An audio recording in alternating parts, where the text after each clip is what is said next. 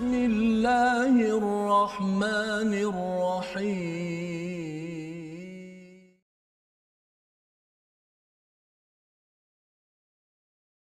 أعوذ من الشيطان الرجيم. الله لا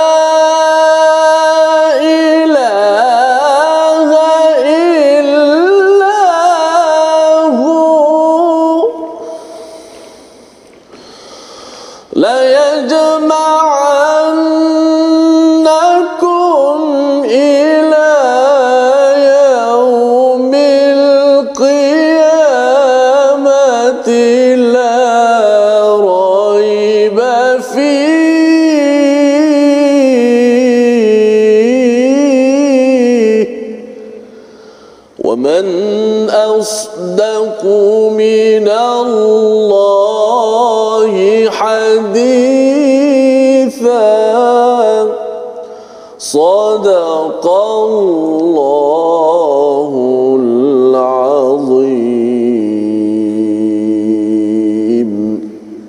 Assalamualaikum warahmatullahi wabarakatuh. Alhamdulillah wassalatu wassalamu ala Rasulillah wa ala alihi wa man wala syada la ilaha illallah syada Muhammadan abduhu wa rasuluh. Allahumma salli ala sayidina Muhammad wa ala alihi wa sahbihi ajma'in. Amma ba'du. Apa khabar tuan-tuan dan puan yang dirahmati Allah sekalian? Kita memanjatkan kesyukuran pada Allah Subhanahu taala. Kita diberikan inayah bantuan untuk sama-sama kita berada dalam My Quran Time baca faham amal pada hari ini. Kita akan mendalami kepada halaman yang ke-92 daripada surah An-Nisa. Mari sama-sama kita mulakan dengan doa la ilma lana illa ma 'allamtana innaka antal alimul hakim. Maha sucimu ya Allah, tidak adalah ilmu kecuali yang engkau ajarkan kepada kami sesungguhnya engkaulah yang maha mengetahui yang maha bijaksana. Rabbi zidni ilma ya Allah, tambahkanlah ilmu. Hari ini kita bersama dengan Ustaz Tirmizi Ali. Apa khabar Ustaz? Baik, Alhamdulillah. Alhamdulillah. Alhamdulillah Ustaz ya. Kita meneruskan surah An-Nisa pada hari ini mm-hmm. di mana semalam kita sudah pun melihat kepada beberapa panduan di dalam Al-Quran berkaitan dengan jihad ya, berkaitan dengan ketaatan kepada Allah dan Rasul. Uh, Allah memberikan amaran dan juga uh, jangan sampai kita menyebarkan berita yang tidak pasti kecuali apabila kita sudah pun merujuk kepada kepada rasul kalau zaman itu pemimpin dan juga ulil amr orang-orang yang menguruskan urusan di kalangan kita. Jadi pada hari ini insya-Allah kita ingin menyambung ya dan kita mulakan dahulu uh, tuan-tuan yang berada di atas talian boleh share di Facebook agar kita dapat memahami pada minggu ini konsep yang benar berkaitan dengan dengan pengurusan masyarakat tentang pelbagai jenis manusia yang Allah bongkarkan di dalam halaman ke-92 ini. Jadi share di Facebook dan kita mulakan majlis kita dengan Ummul Quran Al-Fatihah dengan Ustaz Tirmizi. أعوذ بالله من الشيطان الرجيم بسم الله الرحمن الرحيم. الحمد لله رب العالمين.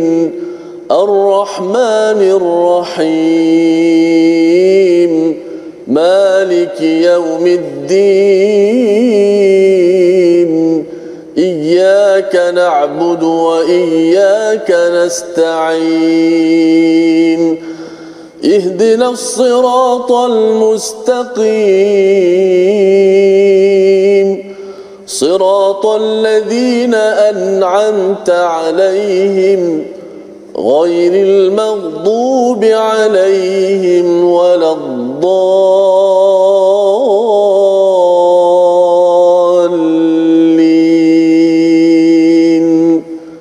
آمين. Amin ya rabbal alamin. Begitulah bacaan Al-Fatihah pada hari ini untuk kita mengingatkan diri kita bahawa kita memohon hidayah daripada Allah Subhanahu Wa Taala. Kita memohon kepada Allah Subhanahu Wa Taala agar terus kita ini dipimpin dengan bantuan hidayah daripada Allah dan salah satu cara untuk kita mendapat hidayah ini apabila kita berpegang kepada tali Allah iaitu Al-Quran. Ini yang dibahaskan dalam surah Ali Imran dan dalam surah An-Nisa ini juga Allah membawakan tentang perkara ini. Ya, kita akan bertemu dengan ayat afala yatadabbarunal Quran. Mengapa kamu tidak tadabbur? Ya. Dan ayat ini nanti ketika kita akan berjumpa dengan ayat ini ia muncul ketika bila? Ketika perang ya ketika Allah memberi komentar tentang perang Allah membawakan tentang tadabbur. Kerana tadabbur al-Quran ini adalah satu disiplin untuk memastikan kita umat Islam sentiasa berpijak pada kebenaran daripada daripada sumber. Bukannya kita teka-teka kita rasa macam kita ada sesuatu maklumat tapi rupa-rupanya adalah halusinasi. Ha, itu yang kita tidak mahu Ustaz ya. Mm-hmm. ada orang kata saya bermimpi saya berjumpa dengan pakar A pakar B pakar C tapi rupanya orang ini pun dapat dia punya gelarannya dengan beli pakai bawah meja. Ha, itu yang kita tidak mahu perkara itu berlaku dalam masyarakat umat Islam untuk memastikan keamanan bagi negeri dan negara negara ini. Mari kita sama-sama perhatikan kepada apakah sinopsis bagi halaman 92. Bermula daripada ayat yang ke-87 Allah menyambung semalam kita bercerita tentang tahiyah ya tentang salam good morning ya maka pada hari ini kita menyambung tentang pasti akan dikumpulkan pada hari kiamat ya. Ini perkara yang kita akan lihat bersama. Allah pasti akan mengumpulkan kita. Dan diteruskan pada ayat 88 hingga 91 ada tiga ataupun empat ayat lagi. Sifat-sifat orang munafik tipu daya dan usaha mereka untuk mengkafirkan umat Islam serta cara menguruskan mereka ya. Ha, kita harap kita bukan orang munafik tersebut dan kita nak tahu macam mana menguruskan orang-orang yang ada sifat ini mari sama-sama kita baca daripada ayat 87 hingga 90 dipimpin oleh Ustaz Tirmizi Baik, terima kasih Fadil Ustaz Fazrul, penonton-penonton, sahabat-sahabat Al-Quran, main Quran Time, baca faham amal. Alhamdulillah kita syukur pada saat dan ketika ini kita diberikan uh, peluang dan kesempatan oleh Allah Subhanahu Wa Taala satu kurniaan yang sangat besar kita dapat bersama-sama membaca Al-Quran. Tadi Ustaz Fazrul dah sebut afala yatadabbarun Al-Quran. Allah Taala peringatkan uh, lagi dalam surah An-Nisa ini iaitu pada ayat yang ke-82 kenapakah kamu semua tidak mahu mengambil pengajaran daripada Al-Quran ia satu peringatan yang cukup penting kepada kita semua Al-Quran lah yang akan menjadi penyelamat kepada kita dan sunnah Nabi Muhammad sallallahu alaihi wasallam. Dan orang-orang yang sentiasa bersama dengan Al-Quran bersama mukjizat insya-Allah. Allah Taala akan selamatkan insya-Allah. Baik kita akan mulakan uh, bacaan kita pada hari ini. Bermula pada ayat ke-87 hingga ke 80 ke 90 apa, hingga 90 hmm. okey uh, separuh lebih sah hmm. ataupun ustaz sampai 89 dululah ustaz boleh ya, okey 89 okey أعوذ بالله من الشيطان الرجيم بسم الله الرحمن الرحيم الله لا إله إلا هو. ليجمعنكم إلى يوم القيامة لا ريب فيه. ومن أصدق من الله حديثاً. فما لكم في المنافقين فئتين والله أركسهم بما كسبوا أتريدون أن تهدوا من أضل الله ومن يضلل الله فلن تجد له سبيلا. ودوا لو تكفرون كما كفروا فتكونون سواء. فلا تتخذوا منهم أولياء حتى يهاجروا في سبيل الله. فإن تولوا فخذوهم وقتلوهم حيث وجدتموهم ولا تتخذوا منهم وليا ولا نصيرا. صدق الله العظيم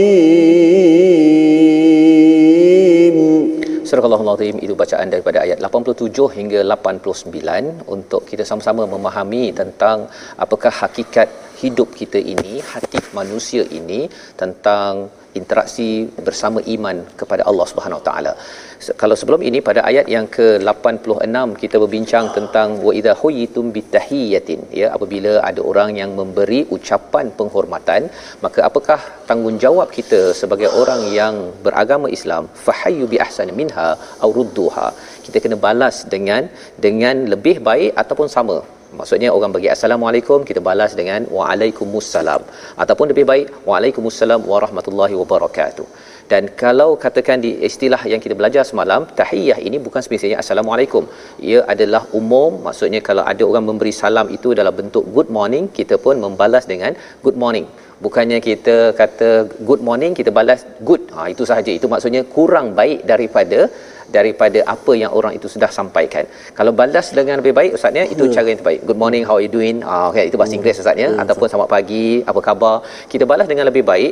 Itu adalah seruan daripada ayat ke-86 ya, di mana kita bukan sekadar berinteraksi dengan orang Islam tetapi kita menunjukkan akhlak yang mulia bersama dengan orang yang bukan Islam kerana perjuangan Islam daripada perkataan salama itu adalah sejahtera. Kita menyebarkan kesejahteraan di mana jua kita kita berada. Maka di hujung ayat tersebut pada ayat 86 semalam Allah menyatakan innallaha kana ala kulli syai'in hasiba. Sesungguhnya Allah ini amat menghitung. Menghitung kerana apa?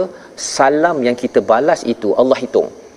Niat kita memberi salam itu Allah hitung dan Allah ini amat berjaga-jaga amat menghitung ia adalah tanda bahawa kita ini amat serius untuk menjaga keamanan memperjuangkan keselamatan dalam hidup kita hingga Allah memberikan salamun memberi salam kepada kita di akhirat nanti sebagaimana kita belajar daripada surah yasin salamun qaulam mir rabbir rahim. Jadi dengan Allah mengingatkan kepada kita uh, sifat Allah yang amat mengira dan amat teliti, Allah menyatakan pada ayat 87, Allah lah sahaja yang perlu layak untuk disembah. Kerana apa? Kerana Allah lah yang menguruskan segala galanya di atas muka bumi ini. Kalau kita baca daripada surah Ar-Rahman pun kita melihat ayat yang kelima asyamsu wal qamaru bihusban. Yang memastikan matahari dan bulan itu pada perkiraannya itu adalah siapa? Allah Ar-Rahman. Maka sudah layaklah Allahu la ilaha illahu. Tidak ada tuhan selain dia untuk kita sembah ataupun kita jadi hamba. Ini yang diterangkan pada ayat 87 kemudian Allah menyatakan la yajma'annakum ila yaumil qiyamati la raiba fih. Pasti akan kami kumpulkan kamu pada hari kiamat yang tiada keraguan akan terjadinya siapakah yang lebih baik perkataan ataupun lebih benar perkataannya. Jadi di sini selepas dah Allah menyatakan tentang Allah ini sahaja yang layak disembah Allah menyatakan semua orang akan dikumpulkan. Jadi sama ada orang itu beriman hatinya hidup ataupun orang kafir hatinya mati ataupun orang munafik hatinya sakit semuanya akan di di kumpulkan di hadapan Allah Subhanahu Wa Taala. Jadi Allah mengingatkan pada kita ni ustaz ya pasal apa? Pasal ada orang kata uh, kita ni tak kisahlah nak buat apa. Ya, nak sakit hati ke, nak jadi munafik ke, jadi kafir ke, nak jadi apa ke, terpulang kan. Akhirnya kita mati juga. Memang kita akan mati. Tetapi kita akan dikumpulkan di hari yang tidak ada keraguan. Jadi siapa yang lebih betul lagi perkataannya ya kalau ada yang kata bahawa betul ke ada uh, hari kiamat nanti hari akhirat nanti betul ke akan ditanya balik? Mudah ceritanya ustaz ya. Kalau katakan orang sekarang sedang bekerja dan kemudian di hujung tahun uh, kita kata ustaz nanti kita akan uh, bawa ustaz jumpa bos. Uh, ustaz bila katakan nak bawa ustaz jumpa bos ataupun nak jumpa kepada pemimpin contohnya kita mungkin akan mula dah eh betul ke cakap dia itu manusia yang cakap tetapi kalau Allah yang cakap bahawa Allah akan kumpulkan akan tanya balik apa yang kita dah buat maka ini adalah satu perkara yang menggetarkan dan patut diberi perhatian dalam kehidupan kita. Jadi selepas itu Allah mengingatkan kepada kepada orang munafik yang harapnya bukan kita. Apa kata Allah pada ayat 88? Fama lakum ya ha, mengapa kamu fil munafiqin kamu berpecah menjadi dua golongan dalam menghadapi orang-orang munafik? Padahal Allah telah mengembalikan mereka kepada kekafiran disebabkan usaha mereka sendiri. Adakah kamu bermaksud memberi petunjuk kepada orang yang telah dibiarkan sesat oleh Allah? Barang siapa dibiarkan sesat oleh Allah maka kamu tidak dapat menjalan untuk memberi petunjuk baginya. Jadi ini ayat yang ke-88 ini ustaz ya. Ini cerita tentang dalam hidup kita kita bercampur macam-macam jenis orang. Ya, kadang-kadang kita terkesan dengan orang yang buat perangai dengan kita. Hmm. Ya. Ataupun kita juga yang buat perangai kan. Kita buat perangai orang lain terkesan, orang lain buat perangai kita terkesan. Jadi Allah kata, kalau orang lain buat perangai munafik ini dia tidak beriman, dia membuat masalah Allah menyatakan ini penting untuk kita tuan-tuan sekalian jelas tentang perkara ini. Iaitu fama lakum fil munafiqina fi'atain ya mengapa kamu pada orang munafik itu kamu berpecah kepada dua kumpulan padahal Allah telah memalingkan bima kasabu. Okay, ceritanya apa? Ceritanya dalam uh, dalam satu riwayat ya dalam satu riwayat dinyatakan bahawa uh, Zaid bin Sabit ya uh, di meriwayatkan Rasulullah pergi ke Uhud untuk berperang. Beberapa orang dalam rombongan kembali ke Madinah. Orang munafik ni? Ya dia patah balik. Kalau ikut riwayat seribu orang orang Islam 300 patah balik. Jadi pada waktu itu ada sahabat kata kita bunuh sahaja mereka yang patah balik. Ada di kalangan mereka kata kita tidak akan membunuh. Jadi ada dua kumpulan di sini maka kerana mereka ini ber, ber apa bertelagah orang Islam ni yang masih lagi beriman uh, Allah turunkan ayat ini pasal apa? Pasal sebenarnya wallahu arkasahum bima kasabu. Allah sudah palingkan mereka kerana apa yang mereka buat. Jadi sebenarnya kalau katakan uh, kecoh-kecoh sangat ha kan? Pasal orang lain yang buat masalah sebenarnya kecoh-kecoh itu menyebabkan orang Islam makin lemah ya tetapi lebih daripada itu ialah apa? Sebenarnya uh, kita sebagai manusia tak boleh nak beri hidayah. Aturiduna an tahdu man adallallah. Siapa dah disesatkan kita tak boleh nak beri hidayah. Dan siapa yang disesatkan tidak ada jalan untuk dia mendapat hidayah. Jadi ceritanya apa? Daripada kita fokus pada orang sana orang A orang B yang bermasalah lebih baiklah kita fokus pada apa tuan-tuan sekalian? Kita fokus pada hidayah pada kita. Ya kita baca Quran kita minta pada Allah Subhanahu Wa Taala dan kalau dalam keluarga ke dalam masyarakat kita akan jumpa orang yang mungkin ada buat uh, sesuatu yang mengecewakan kita kerana iman ya. Uh, dan pada waktu itu apakah jalan yang kita belajar daripada ayat 88 kita fokus kepada hidayah pada diri kita. Baca Quran, istighfar, kita tengok balik saya ni ada kekurangan ke tidak. Jangan asyik nak melihat kekurangan orang lain menyebabkan kita boleh bertelagah antara satu sama sama lain. Inilah yang kita ingin sampaikan. Mari kita sama-sama lihat pada senario pertama dalam karikatur di atas skrin iaitu bila ayat 87 ini sebenarnya apa? Kita bercerita tentang Allah membawa kita mengingatkan kita kepada keimanan. Mari kita tengok situasinya. Uh, ya, kalau kita dapat uh, pencerahan daripada ustaz ke daripada penceramah ke uh, sebenarnya ini ayat yang dalam uh, perjuangan di medan perang ataupun menguruskan masyarakat di Madinah uh, kita sedar bahawa Allah adalah sumber kekuatan dan kita akan dikembalikan jadi yang perlu kita beri fokus ialah apa kepada kekuatan kita kekuatan kita iman kita, ibadah kita, fokuskan kat situ. Pasal kadang-kadang ustaz ya, bila kita tak fokus pada kita, kita akan cari kesalahan orang lain, kekurangan orang lain memang tak bertepian.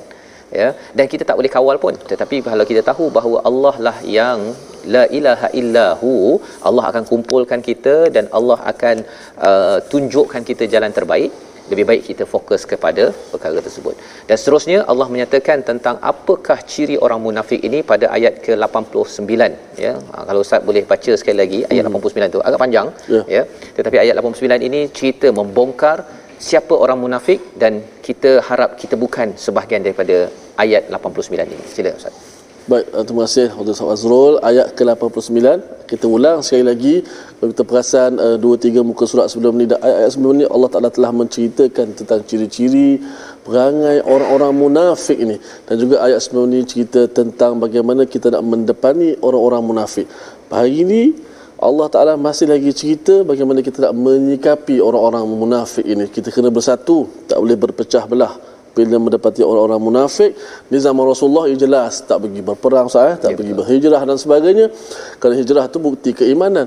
Uh, adapun zaman kita hari ini kita tidak boleh uh, mengecop itu secara jelas bukti itu tapi apa yang boleh buat ciri-ciri ini kita perlu berhati-hati sah, supaya pertama tidak kita tak jadi munafik. Kita bimbang kita pula. Yang kata orang kita yang munafiknya kita bimbang. Sebab kita bimbang hati kita bertemu dengan Allah. Allah rupanya hati kita tercala iman kita. Dan yang kedua eh, kita boleh kenal ciri-ciri orang munafik. Pertama tak kenal diri kita. Kedua kita kenal dan yang ketiga sudah pastilah untuk kita berhati-hati dengan golongan ini. Kerana golongan ini sudah pasti akan buat sesuatu yang tak baik Ustaz. Tak baik, ya. baik saya baca ayat 89 A'udzubillahi minasyaitonir rajim ودوا لو تكفرون كما كفروا فتكونون سواء.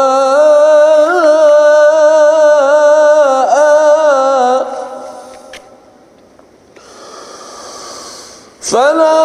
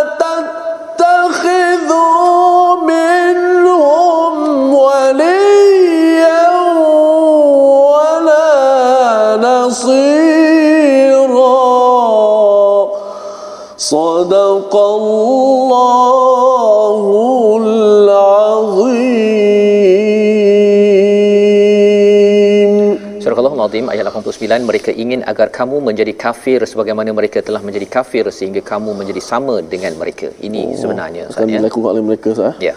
Orang-orang yang munafik ini sebenarnya mereka waddu daripada perkataan ah. mawaddah itu. Dia maksudnya amat amat sangat. Ya bukan sekadar uri, uh, turidun ya ataupun uh, sekadar tuhibbu tapi waddu ya. Waddu eh? waddu yang ada kaitan dengan waddah mawaddah Oh, ha, okey, jadi okey. kalau biasa orang cakap surah Ar-Rum tu, kalau orang nak kahwin orang cakap mawaddah, sakinah, mawaddah warahmah Maksudnya itu. waddu maksudnya mereka Nak sangat. nak sangat. Ha, nak Kita ingat ustaz pernah kupas ayat ni.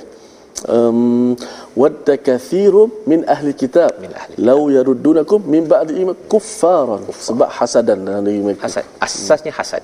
Pasal apa? Pasal mereka nak kalau boleh semua benda yang baik-baik ni datang pada mereka. Hmm. Tapi baik-baik itu adalah dunia saja. Kalau dia tahu baik itu adalah iman dan kitab, maka dia nak sangat kepada keimanan, dia akan silakan dan dia pun akan sama-sama beriman kepada kepada kitab dan juga rasul. Tapi waddu yang mereka nak ini ke kesungguhan, ke kecintaan yang amat sangat ini untuk lau takfuruna kama kafaru fatakununa sawaa ataupun menjadi sama seperti mereka dalam kekufuran. Jadi dalam hati mereka ini kalau kita lihat sepanjang al-Quran ada kaitan dengan hasad, ada kaitan dengan tidak puas hati dengan dengan kebenaran. Jadi fala tattakhidu minhum awliya, jangan ambil sebagai awliya sampai mereka ini berhijrah fi sabilillah. Jangan ambil sebagai kawan, sebagai pelindung. Ini perkara mindset yang kita kena bina faham pada waktu ini juga bahawa kalau kita berjumpa dengan orang yang nak bawa kita kepada kekufuran, tidak mengutamakan keimanan, maka kita perlu pastikan kita jangan jangan jadikan ia sebagai rakan pelindung. Kita berinteraksi tak ada masalah, tetapi kita jangan terlampau-lampau sangat sehingga mereka mengganggu keimanan yang ada dalam diri kita. Jadi dalam ayat ini Allah menyatakan kalau jumpa orang yang begini uh, kalau mereka uh, berpaling daripada uh, iman fakhuduhum waqtuluhum haitsu wajadtumuhum ya tawan mereka bunuh mereka Masya-Allah. di mana saja kamu mendapati mereka. Ini ayat yang kontroversi Ustaz. Oh, ya. Kan? Ini adakah saya kena Kena faham betul-betul, buat Ustaz. hari ini kan? Ha, jadi sebelum kita bincang lebih lanjut tentang perkara ini, kita nak bincang lepas rehat nanti, kita tengok dahulu perkataan kita pada hari ini. iaitu jamaah yang Allah nyatakan pada ayat 87 berulang sebanyak 129 kali maksudnya apa mengumpulkan ya kalau kita solat berjemaah kita solat berkumpul maka Allah menyatakan jamaah ini la yajma'annakum pada ayat 87 Allah yang maha maha memerhati kita beri salam ke tidak menyebarkan kesejahteraan atau tidak Allah pasti akan kumpulkan kita dan Allah akan memberi balasan kerana perjuangan kita yang memperjuangkan kesejahteraan. Ya tetapi kita mungkin akan tertanya-tanya mengapa ada cari tawan bunuh kepada orang-orang yang munafik tadi ya? Adakah kalau kita dapat jumpa orang munafik kita bunuh? Kita lihat sebentar lagi kita nak tengok dahulu satu pengumuman tentang yayasan veteran Malaysia ya? Mari sama-sama kita lihat Yayasan Veteran Angkatan Tentera Malaysia adalah satu usaha untuk kita menyokong mereka yang memperjuangkan keamanan dan keselamatan negara ini.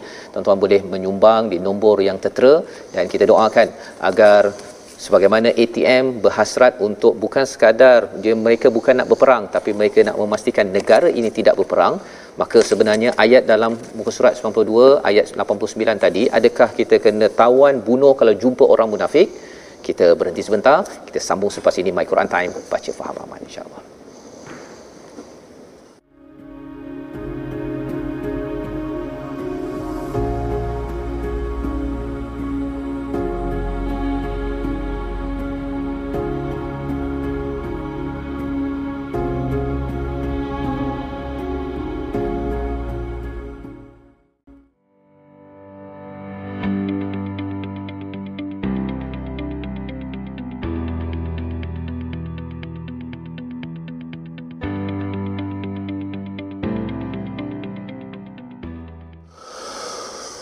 الله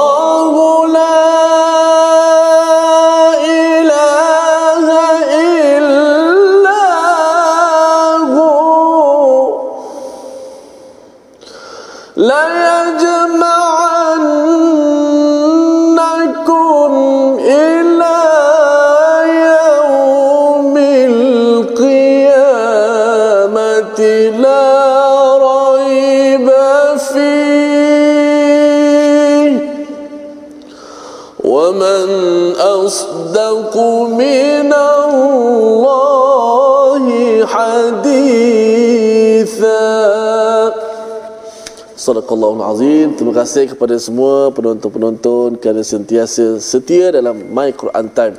Alhamdulillah saya nak seperti biasa mengingatkan kepada semua sahabat-sahabat untuk sama-sama kita bertemu, kita meramaikan lagi uh, ukhuwah kita uh, di platform rasmi yang kita sediakan. Kita ada uh, Sahabah Al-Quran My Hashtag Quran Time iaitu Facebook dan juga My Hashtag Quran Time. YouTube juga boleh tonton pada My Hashtag Quran Time Official dan Instagram My Quran Time Official. Alhamdulillah uh, kita dapat sama-sama uh, berkongsi maklumat ilmu dan kita ukhuwah Islamiah kita insya-Allah. Baik, uh, seperti biasa kita nak belajar sedikit ilmu tajwid dan kita sedang membicarakan tentang sifat-sifat huruf. Uh, sekarang ni belum lagi masuk satu persatu. Kita masih lagi uh, menyebut tentang uh, nama-nama sifat, jumlah bilangan dan kelebihan dan sebagainya. Hari ini kita nak melihat apakah yang disebut sebagai uh, sifat-sifat yang berlawanan. Ha, saya dah sebut sebelum ni kita ada 10 sifat berlawanan. Hari ini kita sebut dulu 6 sifat iaitu 3 lawan 3. Ha, masih lagi berkenaan dengan sifat lazimah. Sifat lazimah apa? Boleh faham dari sudut tajuk dia. Lazimah, lazim maksud macam ni. Sifat yang lazim ada pada setiap huruf. Macam mana keadaan huruf tu? Sama ada dia berbaris ke ataupun dia mati ke ataupun dia atas bawah depan dan sebagainya, dia tetap ada sifat. Sifat berlawanan yang pertama isti'la. Isti'la lawan dia istifal. Ha, kita sebut nama dia dahulu. Ha, tuan-tuan mungkin boleh sebut di rumah. Isti'la lawannya istifal. Ha, so sifat yang ketiga lawan bagi sifat yang keempat. Sifat yang ketiga apa? Itbaq lawannya infitah. Okey, sifat yang kelima yang merupakan lawan bagi sifat yang keenam iaitu sifat ismat lawan dia ialah idlaq. Ha, ini enam sifat yang kita ada lagi baki dua sifat iaitu lagi baki dua sifat berlawanan yang mencukupkan 10 sifat yang berlawan. Uh, apakah dimasukkan isti'la dan istifat itu kita akan terangkan satu persatu. Uh, apakah isti'la? Apakah huruf-huruf yang bersifat dengan sifat isti'la dan apakah yang kita perlu sebut huruf itu supaya sifat isti'la itu ada pada huruf tersebut. InsyaAllah kita akan kupas dengan lebih apa nama ni mendalam satu persatu insya-Allah pada episod yang akan datang. Baik kembali kepada Ustaz Fas. Terima kasih ucapkan kepada Ustaz Sermizi mm-hmm. uh, cerita tentang sifat tadi Ustaz ya. Bila Ustaz cakap tentang sifat tadi itu, mm. kenal sifat agar uh, huruf itu agar kita berjaga-jaga mm-hmm. ya, hmm. jangan terbabas ya, mm. jangan tersilap.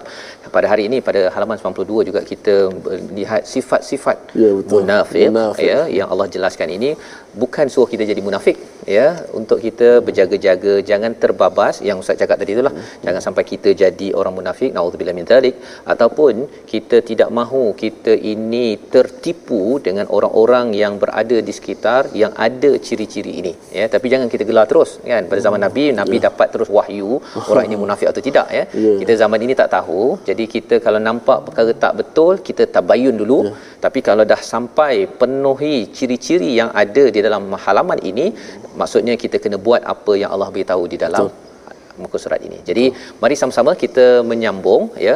Kalau tadi kita ada persoalan ustaz ya, bila jumpa pada ayat 89 itu uh, kata Allah uh, fa in tawallau fakhuduhum waqtuluhum haitsu wajadtumuhum iaitu jika mereka berpaling daripada iman maka uh, tawanlah mereka bunuhlah mereka di mana saja kamu mendapati mereka. Ayat inilah kalau waktu di uh, luar negara dahulu orang kata ini ayat teroris dalam Islam ya. Adakah betul kefahaman maksudnya jumpa saja dia salah sikit nampak macam orang kafir je bunuh sebenarnya bukan. Ini maksudnya ialah jika mereka berpaling itu ialah mereka ini tidak mahu untuk orang Islam ini uh, melakukan kebaikan ya. Dia tidak dia yang dinyatakan tadi waddu law takfurun pada ayat yang ke-89. Dia nak kepada orang Islam kembali pada kufur ya. Kembali pada kufur keluar daripada Islam dan juga jangan buat segala perkara keimanan. Maka orang ini adalah musuh ya. Dan bila musuh mereka inilah yang sebenarnya dibenarkan untuk ditawan dan juga dibunuh jika bertemu dengan mereka. Bertemu di mana?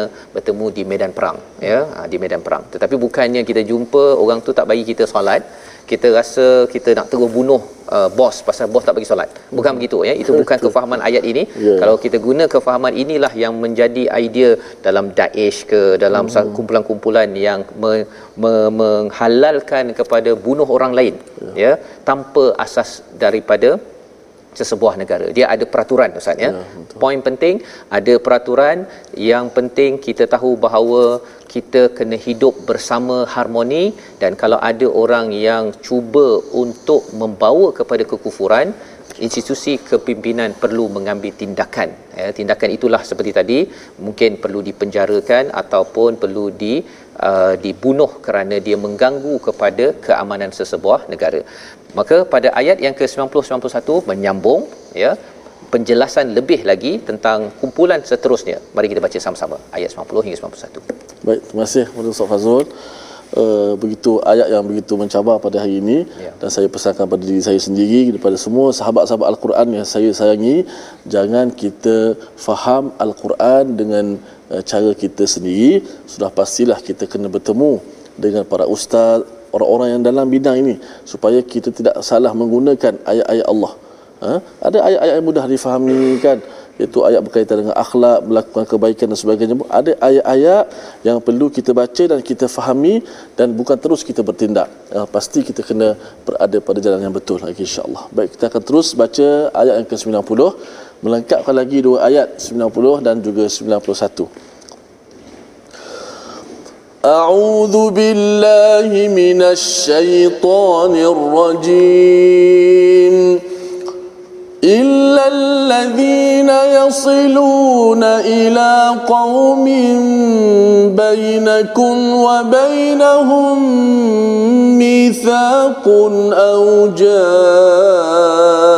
جاءوكم أو جاءوكم حصرت صدورهم أن يقاتلوكم أو يقاتلوا قومهم ولو شاء الله لسلطهم عليكم فلقاتلوكم فإن اعتزلوكم فلم يقاتلوكم وألقوا إليكم السلم وألقوا إليكم السلم فما جعل الله لكم عليهم سبيلاً ستجدون آخرين يريدون أن يأمنوكم ويأمنوا قومهم كلما ردوا إلى الفتنة أركسوا فيها فإن لم يعتزلوكم ويلقوا إليكم السلم ويكفوا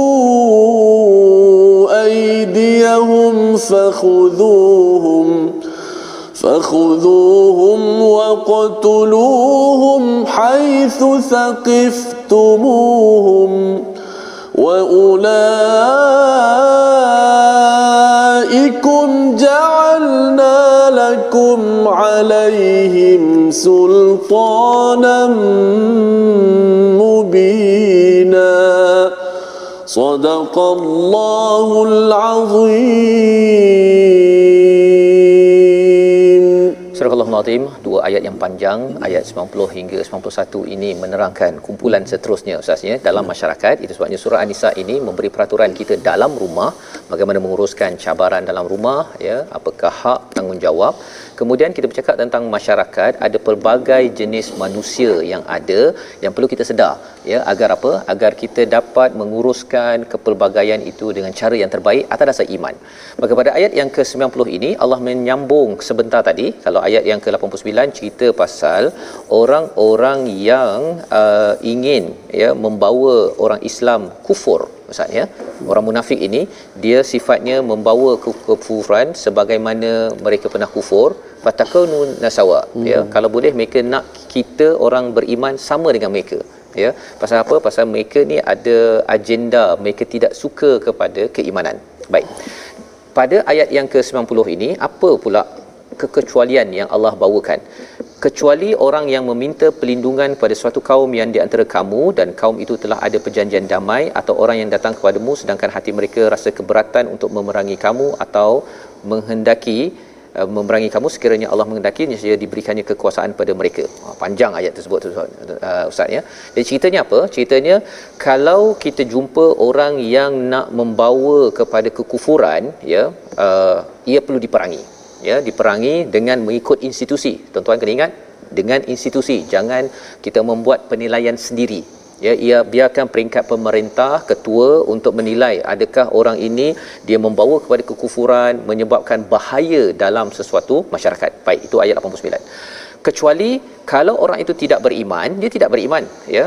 Dia sudah pun membina mithaq. Ada perjanjian aujaukum hasirat. Dia ini rasa berat untuk dia menyerang ataupun uh, memerangi kamu memerangi orang di uh, uh, bukan Islam. Kalau orang begini apa yang kita nak kena buat? Kata Allah kalau orang begini fama di hujung itu fama ja'alallahu lakum alaihim sabila. Ya jangan cari pasal berikan mereka untuk aman dalam dalam kehidupan di negara ataupun di negeri kamu. Ceritanya ini istilah yang digunakan oleh uh, ulama sebagai ahli zimmah hmm. ya kafir orang yang bukan Islam tetapi zimmah zimmi iaitu dia ada perjanjian dan dia tidak menyerang kepada orang Islam hmm. ya kata Allah dia sebenarnya kalau Allah bagi kuasa mungkin dia akan serang ya tetapi kalau dia tak serang ya Allah nyatakan uh, fa ini fa inin taza tazalukum falam yuqatilukum ya maka jika mereka membiarkan kamu dia biarkan dia tidak bunuh wa alqau ilaikumus salam dan mereka menawarkan perdamaian jangan cari pasal Maksudnya jangan diperangi mereka malah kita perlu sebagai orang Islam melindungi orang-orang bukan Islam yang digelar zimmi ini. Ini yang jelas pada ayat 90. Baik. Ayat 91 ada lagi satu kumpulan. Ha okey, satu lagi kumpulan siapa? Satajiduna akharin. Yang lain pula. Yang menginginkan agar mereka hidup aman bersamamu dan aman pula bersama kaumnya. Jadi aman bersama orang Islam dan aman juga bersama dengan orang yang bukan Islam. Apakah berlaku? jika mereka ini fa illam ya'tazilukum maka jika mereka tidak menjauhi kamu wa yulqu ilaikumussalam mereka tidak menawarkan kepada kamu kedamaian wa yakuffu dan mereka menahan tangan mereka ya maksudnya mereka ini akan memerangi kamu. Fakhudhuhum waqtuluhum haitsu thaqiftumuhum kenalah tawan dan bunuh mereka di mana sahaja kamu mendapati mereka. Yang ini lebih keras ustaz. Ayat 91 ni lebih keras daripada ayat 89 tadi 89 tu kalau jumpa je yang ini kena cari. Cari ya itu apa uh, tawan mereka dan bunuh mereka. Ha ini lagi ganas ni macam mana kita nak ni? Adakah uh, kita kalau rasa-rasanya siapa orang yang kita kena cari ini bukan uh, asalkan bukan Islam saja kita cari bukan tuan-tuan ya ini kena pastikan betul-betul. Memang kena bagi perhatian betul-betul ayat ini. Ini kepada orang yang yang pertama apa? Tidak menjauhi kamu ya maksudnya dia tidak biarkan kita tak beri peluang orang Islam beribadah satu. Wayulqu ilaikumussalam tidak menawarkan perdamaian. Dan mereka ini tidak menahan tangan mereka untuk perang. Maksudnya orang yang nak memerangi kita ustaz. Dia hmm. memang cari pasal untuk bunuh orang Islam. Sekarang ni kalau di China contohnya kan yang dia pergi bunuh orang Islam ya dia tak benarkan orang Islam beribadah berpuasa. Ah orang begini ya kalau katakan ada negara Islam yang bersedia mengamalkan ayat 91 ini kalau boleh pergi tawan dan perangi mereka pasal mereka buat perkara yang dijelaskan tadi. Tapi kalau dia bukan Islam tapi dia tak kacau memang dia nak hidup bersama itu cara menguruskannya seperti ayat 90 sebentar tadi. Itu sebabnya di hujung ayat 91 itu wa ulaikum ja'alna lakum alaihim sultanan mubina. Iaitu maksudnya apa? Maka tawanlah mereka bunuh mereka dan merekalah orang yang kami berikan kepadamu alasan yang nyata untuk memerangi menawan dan membunuh mereka. Maksudnya ada bukti jelas ya yang jelas untuk memerangi mereka maka perlu berperang. Kerana apa? Kerana mereka membuat kekacauan kepada sesebuah negeri ataupun negara ataupun dunia. Dan kita perhatikan sekarang ya ada negara dia tak benarkan orang beriman. Puasa tak boleh, makan halal tak boleh, malah dibuat diperkosa dan dibunuh. Orang ini sebenarnya yang menepati kepada ayat pada perkara ini. Jadi situasi kedua inilah yang kita boleh perhatikan di atas skrin sekarang ini. Iaitu apa? Mereka mempromosikan pergaduhan, mempromosikan agar menyerang kepada negara ataupun orang-orang yang berbuat baik.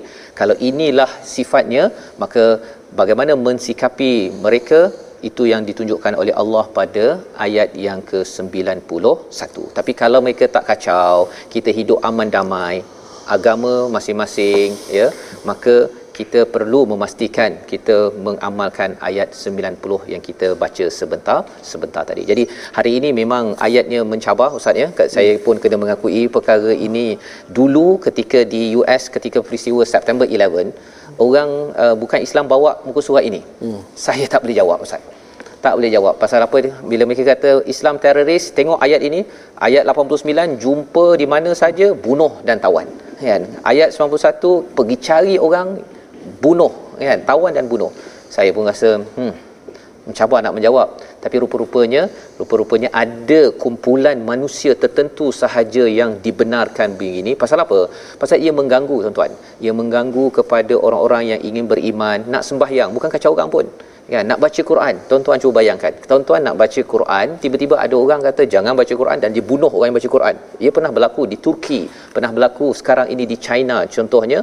Kalau ia berlaku pernah berlaku pada zaman Rasul sallallahu alaihi wasallam, maka baru boleh buat ini ya dan perlu ikut institusi kena tanya pemimpin setempat baru boleh laksanakan. Jangan ambil penilaian sendiri. Kerana apa? Kerana itu bersalahan dengan kefahaman pada halaman 92 ini. Jadi mungkin ustaz ada sesuatu ingin memberi komentar uh, dari segi bacaan hmm. ataupun kandungan halaman ini ustaz? Ya, saya apa nama ni uh, bila baca ayat dua tiga halaman sebelum ni termasuk hari ni juga saya risau kepada diri sendiri, sendiri saya lah. uh, saya hari ni orang panggil saya ustaz uh, nama saya Ahmad. Nama muslim semua kan?